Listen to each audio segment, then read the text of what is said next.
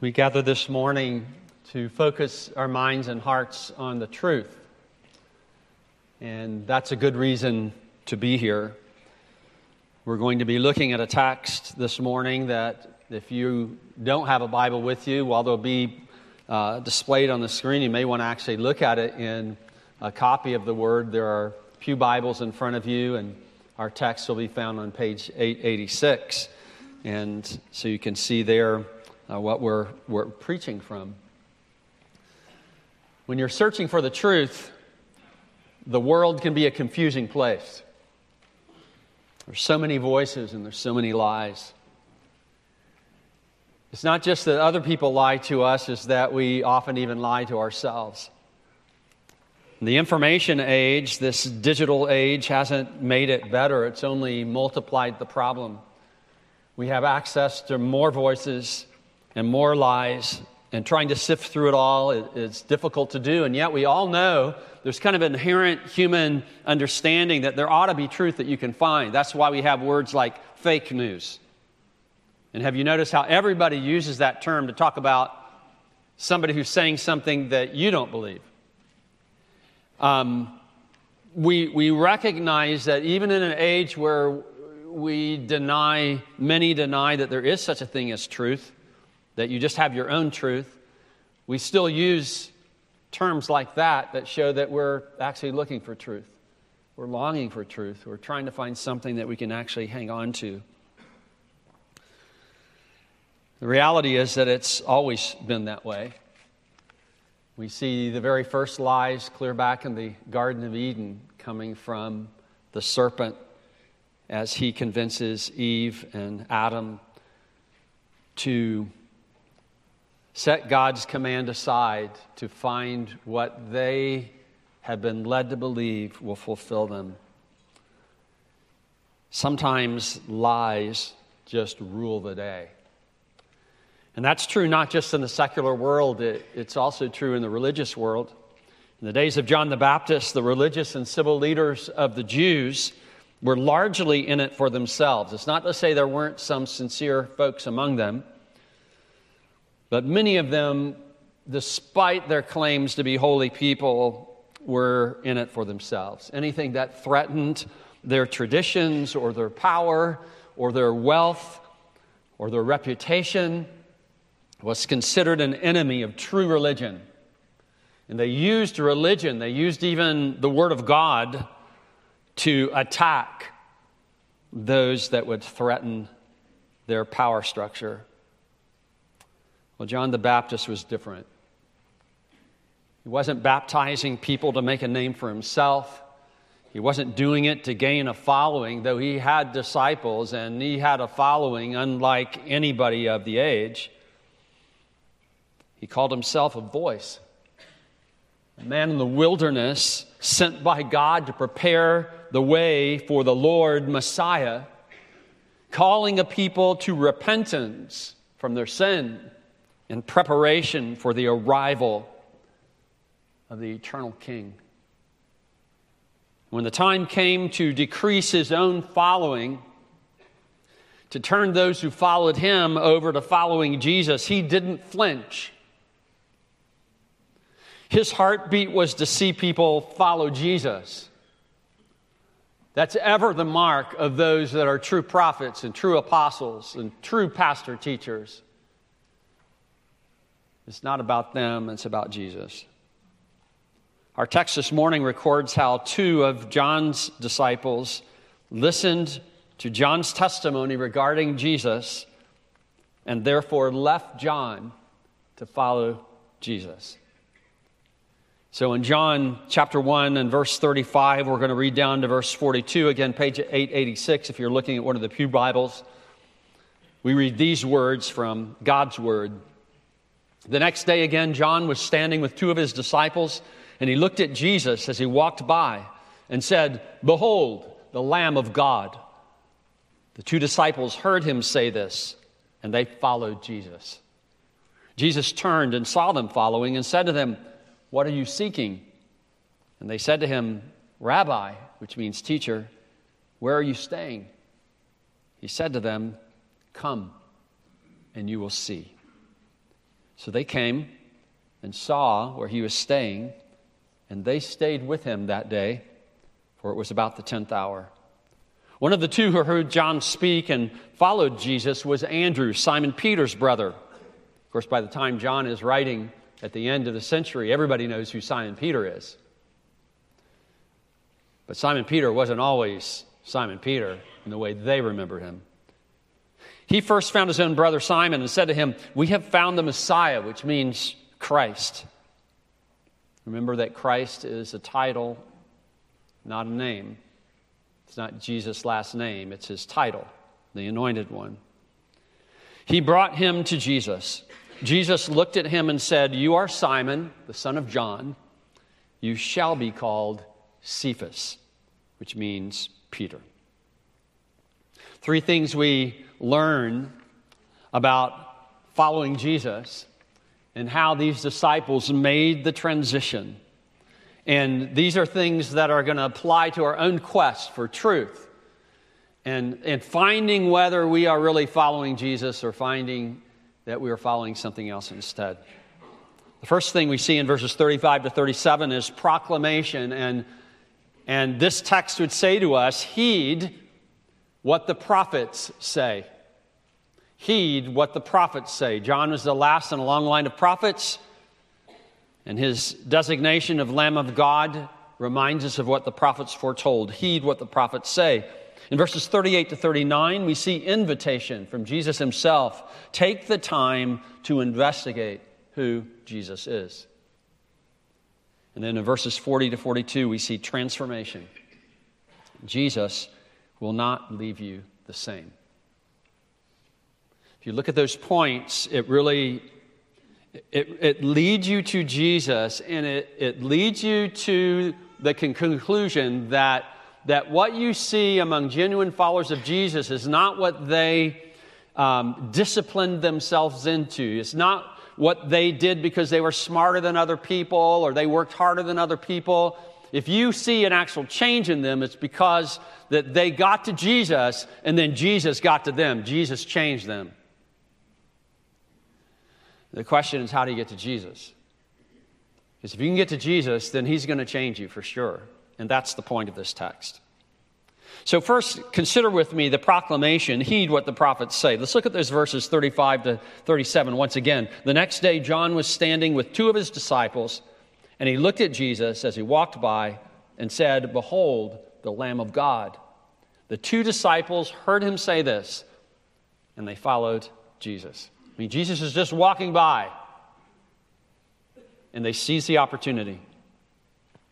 John the Baptist had been sent by God to make Jesus known. We learned that last week. So that those that were his disciples who were learning from him and listening on that day before, they had heard what he said about Jesus, that he was the sin-removing Lamb of God, that he is the exalted baptizer with the Spirit, who will change your life, that, that he's the anointed Son of God, God in the flesh. All of these descriptions were rooted in the predictions of the prophets of old. John was just the last in a long line of God-sent prophets. In fact, a prophet by definition is one who hears from God and then speaks to man. If he hadn't heard from God, he's no prophet. If he doesn't speak to man, he is no prophet. He ha- has to be both, the passive, the listening, and then passing it on to others.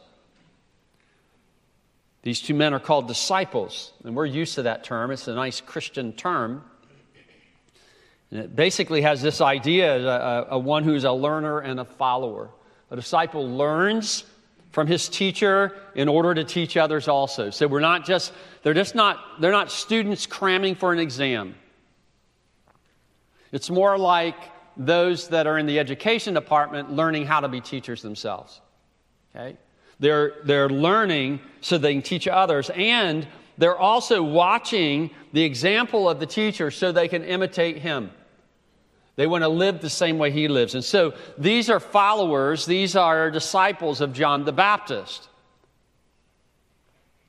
But if you're going to follow John the Baptist, you're going to have to go further than that. You're going to have to follow Jesus. It's like Paul says, follow me as I follow Christ. Imitate me as I imitate Christ.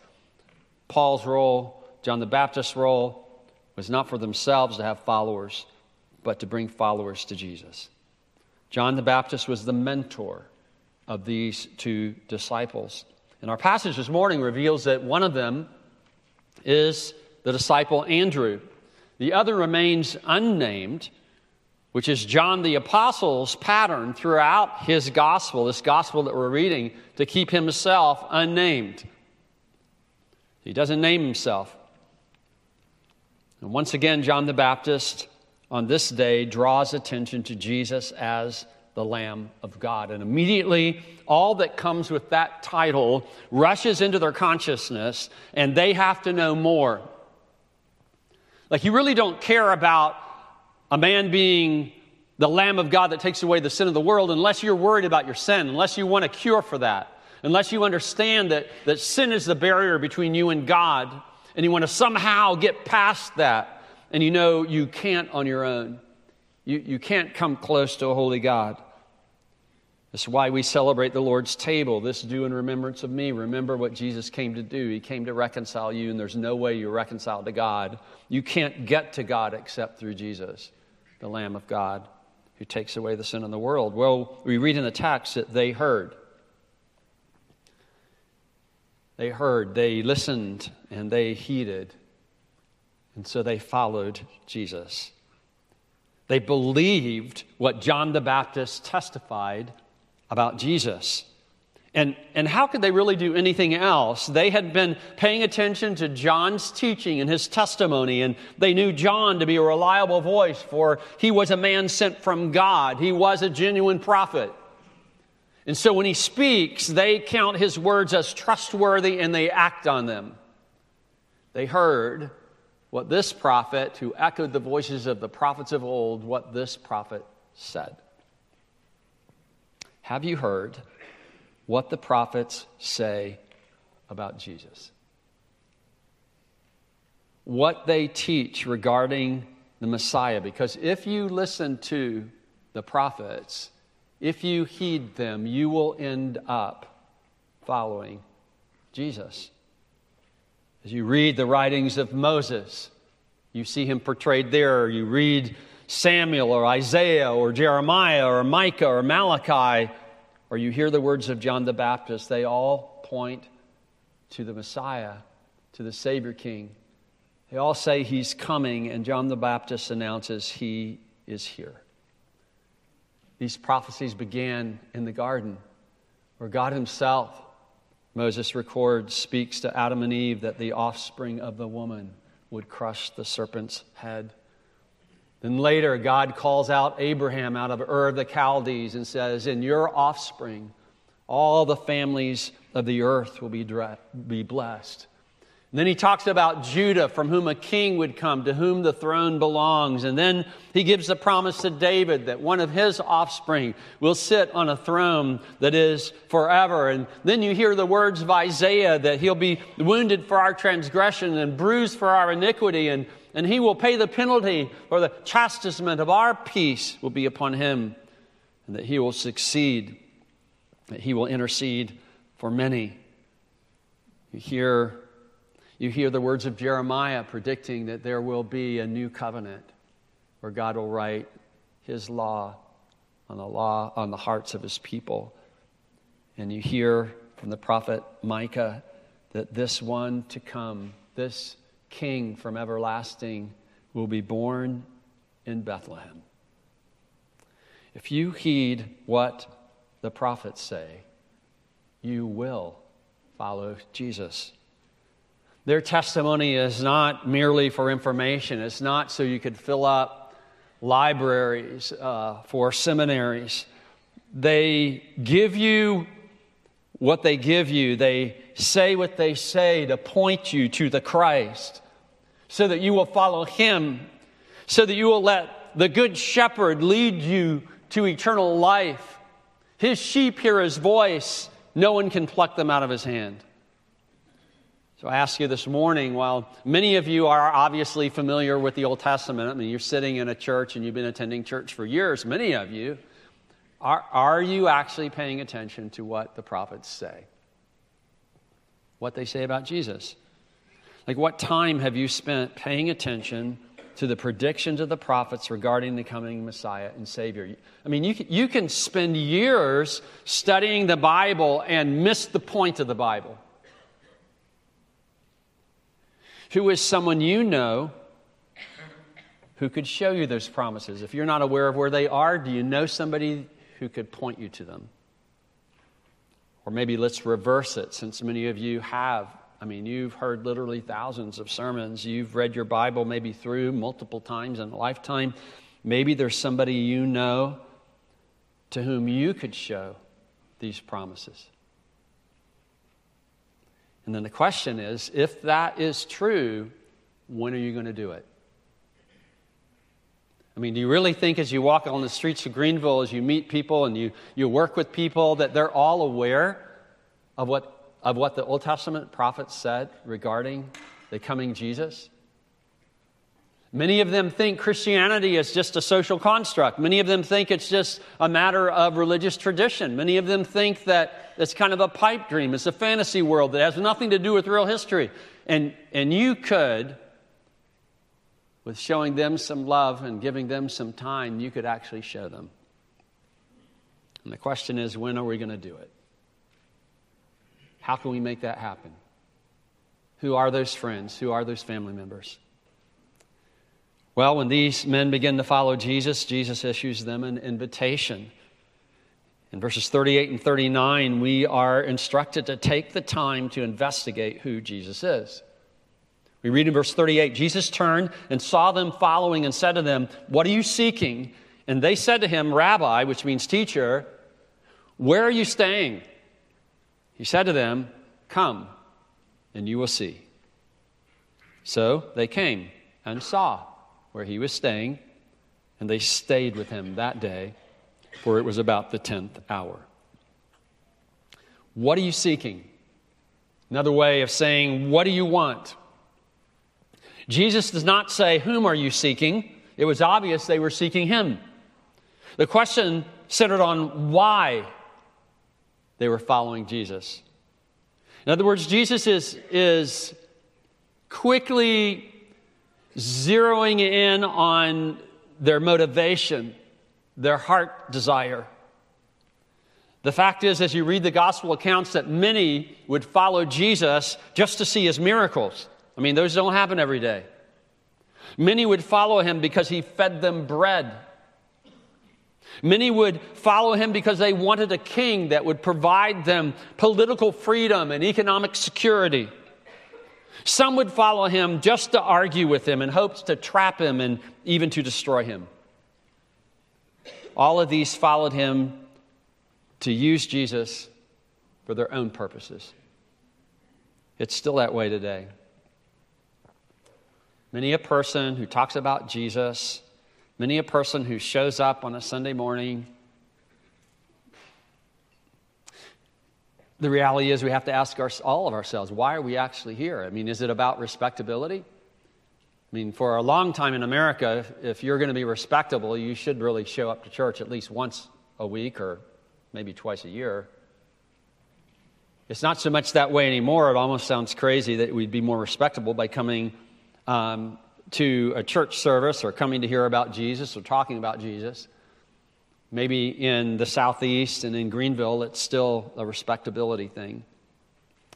Maybe it's about belonging to you. This is where your people are.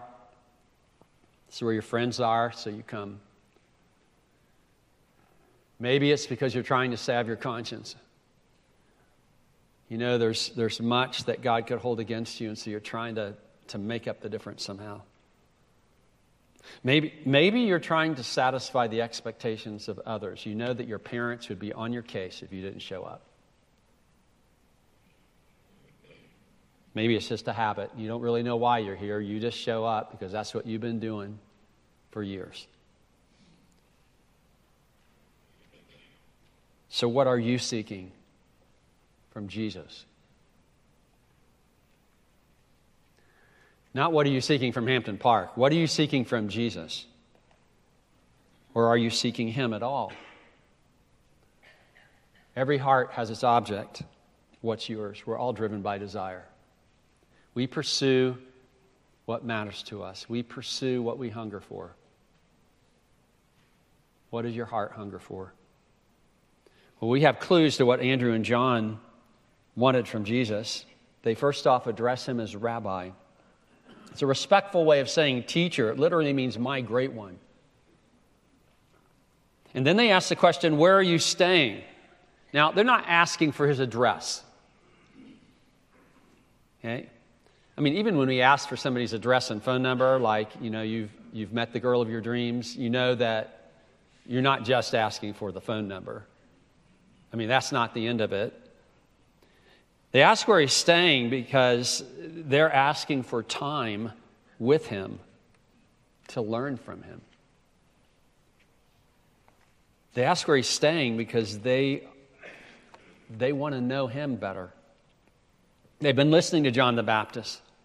So if Jesus is the person that John the Baptist declared him to be, to spend time learning from him directly was priceless. Think about what that would be like. The Lamb of God who takes away the sin of the world, the one who baptizes with the Spirit, the Messianic Son of God. I mean, who wouldn't want to spend it? If you believe that about him, who wouldn't want to spend a day with him? John the Baptist was the greatest of the prophets, but he himself declared that he didn't hold a candle to Jesus. Now, people have all kinds of ideas about who Jesus is, but much of what they think comes secondhand at best, and often from those who don't know Jesus themselves, or from those building an empire or a name for themselves. That's not where you want to find out about Jesus. Go to the source. Go to him. Jesus says to the two disciples, come and you will see. And his invitation remains open to anyone who wants to follow him. He's not afraid of your questions. He does not shrink from your exploration and investigation. Questions are good. If you're telling people about Jesus, don't be afraid of questions. Those are good. Don't be afraid that somehow Jesus won't measure up. God the Son came in human flesh to make God knowable to mortal human beings. Look at the lengths to which Jesus went, God the Son went, just so we could know him. Look at what he suffered. Look at what he endured. Look at how he, he exposed himself and, and let people closely observe who he actually was. And the problem is pretty obvious, though, for us. We are far removed from those days. Jesus walked the earth two thousand years ago. So how are you going to investigate that? Well, how do you investigate any historical person?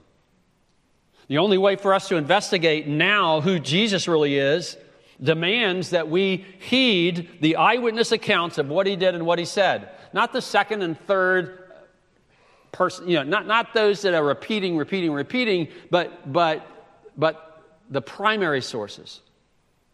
That's how any credible history is confirmed. So whatever you think about Jesus, make sure you pay attention to what those who knew him personally have testified regarding Jesus. People like Matthew or John or Peter or Paul. Make sure you're talking to a person or investigating through a person who actually knows him. This is exactly, when we studied First John, this is exactly what John says in his first epistle. He says, that which was from the beginning, which we have heard, which we have seen with our eyes, which we've looked upon and have touched with our hands, concerning the word of life. At first, it sounds like he's talking about a thing. We realize he's talking about a person. The life was made manifest. We have seen it and testified to it and proclaimed to you the eternal life, which was with the Father and was made manifest to us. That which we have seen and heard, we proclaim also to you. Why? so that you too may have fellowship with us. You may have in common with us our experience of Jesus Christ. And indeed, our fellowship is with the Father and with His Son, Jesus Christ. In other words, the, the key is listen to the people who actually know Jesus, who actually walked with Him, who actually touched Him, who actually heard Him, who closely observed Him. Get your notions of who Jesus is from them, not from some professor a thousand or two thousand years later, not from somebody who's done some comparative religion course. Talk to somebody who actually knew Jesus. Figure out who Jesus is from them.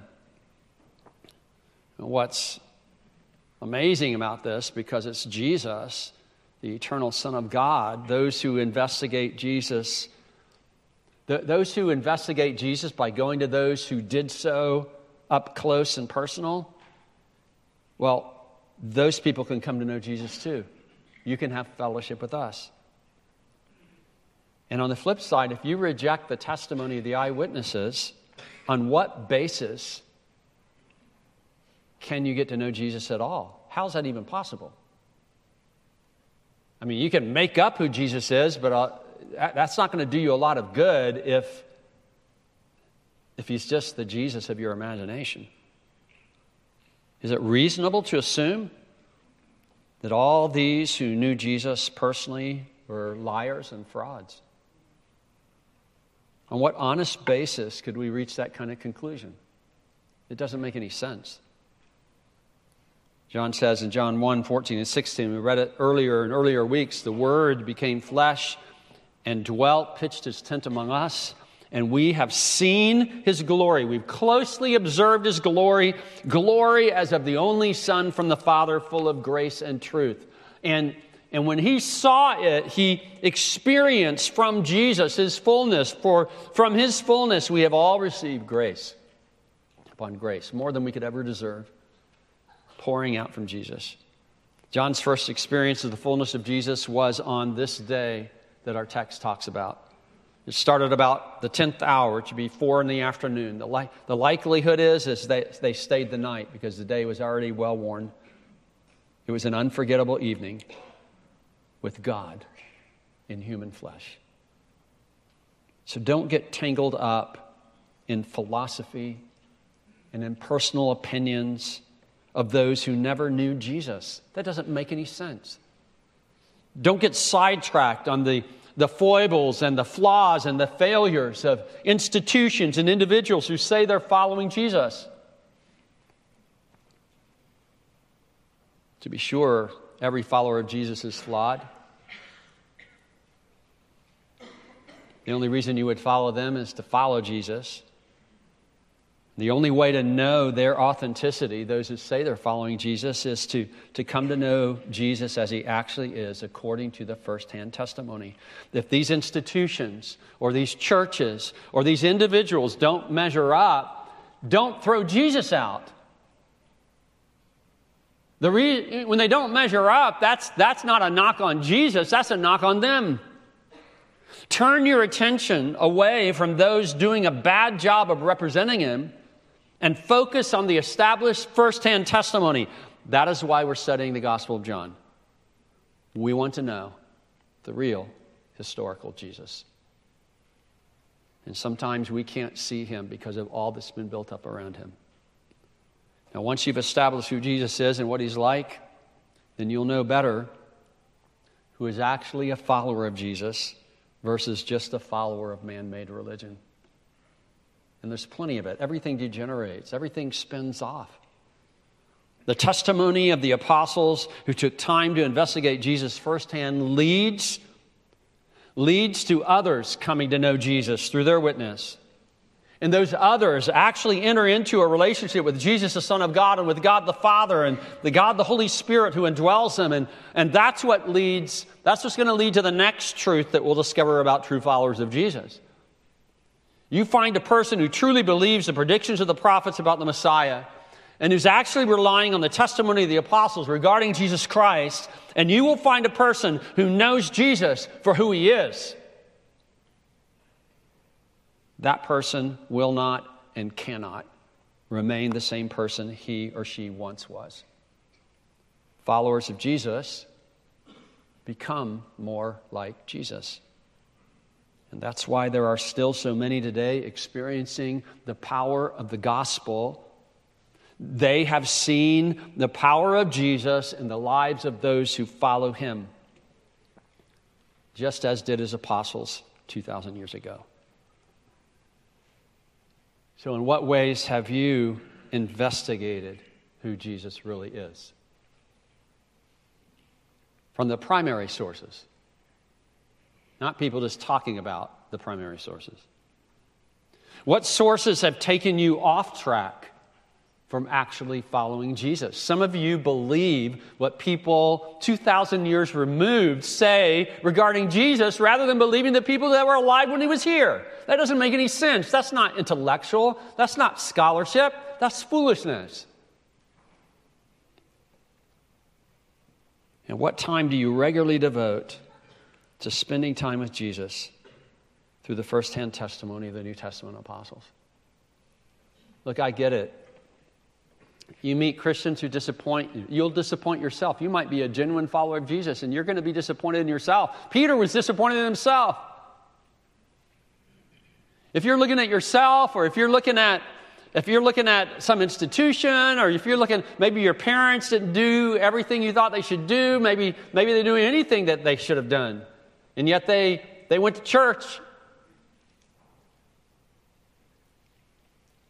Set all that aside and look at Jesus. Do you actually know him? D- don't, don't, don't just do the lazy thing and... and throw him out because of people who don't represent him well. Pay attention to him. Investigate him. And then third, we see in our text, verses forty to forty-two, transformation. Jesus will not leave you the same. Jesus will not leave you the same. One of the two who heard John speak and followed Jesus was Andrew, Simon Peter's brother. He first found his own brother Simon and said to him, "We have found the Messiah," which means Christ. He brought him to Jesus. Jesus looked at him and said, "You are Simon, the son of John. You shall be called Cephas," which means Peter. Now we are drawn to this prediction of how Jesus would change Simon to Peter. But we don't want to miss the transformation that has already begun in Andrew. After one evening with Jesus, he is convinced that Jesus is the promised Messiah. So much so that he finds his own brother and tells him so and brings him to Jesus too. Now we are called to make Jesus known to all the world, to all ethnicities. But don't think that all your opportunities to do so are out there somewhere with people you don't yet know. Start at home. Start with your own family. And as the following verses will illustrate, with your friends and with your acquaintances. Why wouldn't you do that? You've already got inroads there. You already have connections there. If you're not pointing these people to Jesus, it's doubtful you'll ever do so with people that are far away. Remember, one of the striking things when we visited years ago with the Nunezes down in the Yucatan Peninsula and seeing the church plant there in Cancun and then the church plants in, in neighboring states was to, was to see how God built that church with, with new converts led to the Lord. And typically the pattern would be this. They would trust in Jesus. Their family would say, "Oh, you know, you've gotten this religious kind of new leaf thing. It'll wear off." After about six months, it hadn't worn off. The changes continued, and the whole family would come up, come to Jesus. That was how the church was built. We hadn't been there for some seventeen years, and we went back to visit, and it's still happening that way. Because when you trust in Jesus, when you actually investigate who Jesus is and you actually get to know him and you start following him, you start trusting in him as the one who takes away the sin of the world, he changes you. That's the way the gospel works. And so the people you are close to know whether your faith in Christ has actually made a difference in who you are and how you live. Your brother, your sister, your husband, your wife, your children. They know whether you are still self-centered or whether you're now glad to sacrifice yourself for others, to help around the house, to give attention to others in need even when you are pressed for time, to praise others rather than slandering them, to build them up instead of tearing them down. They know if you live Jesus or not. They see if you're irritable and fretful or patient and trusting. They see whether you love serving Jesus or whether you're actually serving money and you love position. They see if you're hardworking and sincere. They see whether you are actually doing just as little as you possibly can, just enough to be thought decent in the public eye. They get to hear the loving care of your voice and to see the compassion in your eyes. And in all this, they see whether or not the gospel of Jesus is indeed the power of God unto salvation or just another empty promise. That is why in First Corinthians seven, the Apostle Paul encourages those married even to unbelievers to stay with them as long as those unbelievers are willing to remain.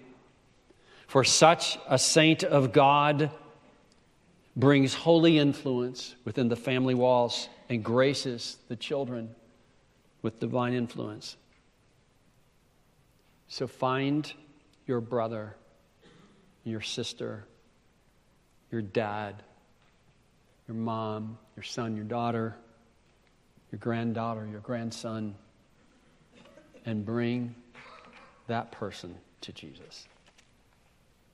I mean, look at us here today. How many people would that be?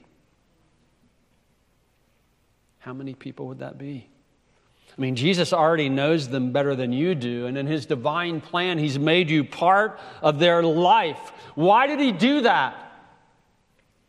In part, so that you could introduce them to their Creator and their Redeemer, the one who will make them new by releasing them from their bondage to sin and its curse. Jesus transforms all who come to him in faith. And to be sure, we bring plenty of baggage with us, but we can't ever be the same again. What begins with a change of heart flows out to a change of life, leading to a new destiny, an inheritance with the saints. So let their names fill your prayers. Look for opportunities to build and to strengthen connection with them. Talk about Jesus. Don't just assume. Show them how he changed you, and don't stop till they are looking into the face of Jesus themselves.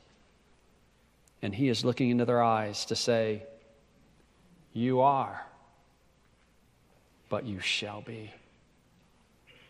You are Simon, son of John, or Jonas, or Jonah. That's who you are by birth. That's who you are by nature. That's who you are in terms of family connection. You shall be called. In other words, you're called, so that's your character and your reputation. You shall be called Cephas or Peter, a rock. Lots of people are shackled by their family history. They're shackled by their native ability. They're shackled by their I Q. They're, they're shackled by the opportunities that they've had. Jesus says, look, come to me and I'll change you. Simon was by nature brash and impetuous. He's a leader, but he's a loose cannon of a leader, quick to speak before he thought through what he said. One who seems to react instinctively rather than acting deliberately and wisely. But one day he will lead the people of God. He will preach the gospel of Jesus and thousands will respond. And in the power of the Holy Spirit, he will preach and heal and even raise people from the dead in the name of Jesus. He will run from persecution in his youth, but in his old age, he will willingly lay down his life for his Lord. He will become a stable rock of strength and undivided loyalty to his Savior and Lord. Peter is not the only one Jesus ever transformed. Jesus transforms any and every person who comes to him in faith. He gives them peace from their guilt. He gives them life. With that life comes love. He gives them purpose. He gives them joy. He gives them a forever family and an eternal inheritance. He makes them children of God, born ones of God himself. Transformation is the way Jesus works in all who follow him. So if you're a follower of Jesus, at least you say you are, in what ways has he changed you? And what are the names of those close to you that you could introduce to Jesus? And what actions are you doing and are you taking to do so? And is there something about your life that gets in the way of their believing that Jesus can actually transform anyone? You know, passages like this would really call us to repent of those kinds of sins, to stop excusing it as that's just the way I am. Oh, really? Jesus came to change the way you are. You are, but you shall be. That's the point of the gospel, to change who you are. Is that change happening in you? Have you actually gotten to know Jesus? Is that where your focus is? Is that where your life is? Is that, is that The, the character and reputation of your life toward others, then, then you too will be able to bring them to Jesus. Follow Jesus. That's God's command for us. The prophets proclaim who he is, and if we hear, we will heed, and we will follow him. The apostles took the time to investigate who Jesus really is, and they write about it so that we can come and see. And when Jesus gets hold of us, he transforms us from what we are to what we will be because of him. Let's pray. Father, thank you for Jesus. And God, I pray... I pray that, that we might not walk away from him. I pray for those with us this morning who've really never really taken the time to figure out who Jesus is. They, they've kind of put it low on their priority list. They go through the motions of religion because they're here, but they're not actually interested in Jesus. Lord, help them figure out why.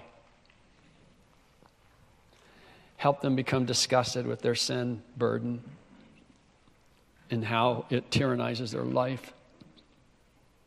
And help them to come to the only one who can take it away. And Lord, I pray for those of us who say we know Jesus. I pray, God, that the transformation that Jesus works and the lives of those who follow him will be very evident, especially to those who know us best. And then, God, I pray, with that transformation at work in our lives, that, that we will be thinking and we will be acting on, on how we can introduce them to Jesus. God, who should be here this morning? With whom should we be spending time this week to show them Jesus? Lord, our families and our community and the whole wide world is open to us. God, may we not be blind and deaf to their need. May we introduce them to Jesus so that they can follow him too. For it's in his name we pray.